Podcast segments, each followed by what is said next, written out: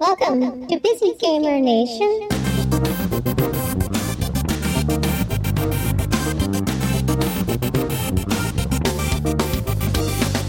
I'm Sarah Northway from Northway Games. My game is Rebuild Gangs of Deadsville.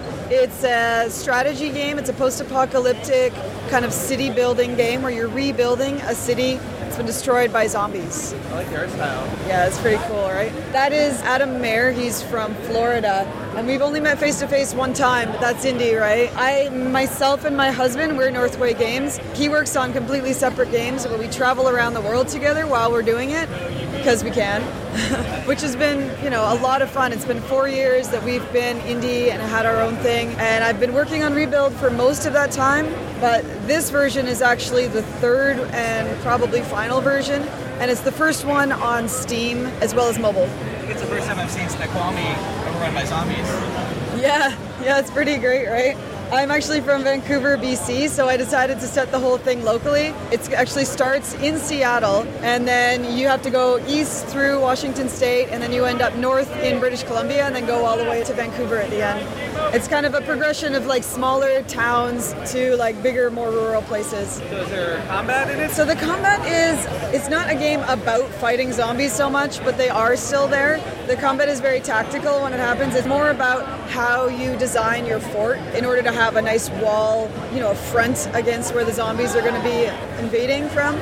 All of the combat itself is actually done with these small events where you have kind of a choice between using more ammo for more safety. Maybe you can send one guy up front because he's really gung ho. There's a good chance that he's going to get hurt, but everyone else will be safe. There's a lot of different little options that you have to make, and they're all very narrative based. So it's not the traditional like shoot a zombie in the head. There's no twitchiness to it. It looks like the most family-friendly zombie game I've ever seen. Yeah, right. The art style we were going for is, you know, very clean and simple and friendly. But the text that's in there really is what pulls you into this world. It's a dark humor kind of game, but there's a lot of post-apocalyptic themes to it. But the art style is kind of meant to, you know, make it all kind of smoother and less. It's not a scary, gory game to look at, but when you really start experiencing the lives of the survivors, like it does get, you, really do feel for them when they're in danger.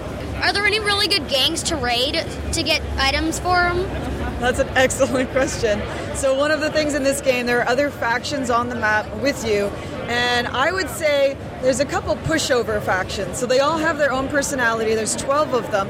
Some of them are pretty scary and have a lot of defenses, but there is a faction called the Luddies, who are kind of half hippie, half Luddites, and they are not super well defended, but they have huge farms with lots of food. So, I mean, if you're okay with that, it is a morally little questionable. Yeah, yeah. it's a little unscrupulous to do it, but they are easily raided to get their food. They don't put up much of a fight, but know, personally, I don't play that way. But it's totally up to you. And anything goes after the apocalypse, right? It's like, You do you? train up before you go after the bigger faction, so you start with the easy ones. Definitely, that's definitely true.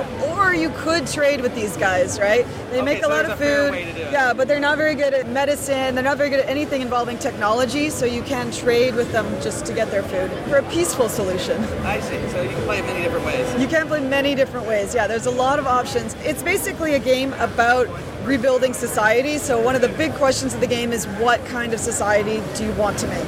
It looks like it's out now on early access. It is. So it's been out since about May. There's monthly updates. It's pretty much just me and the artists working on it. So we're doing our best, but we're hoping for February as a 1.0 launch date. And when that comes around, it'll be on iOS and Android as well.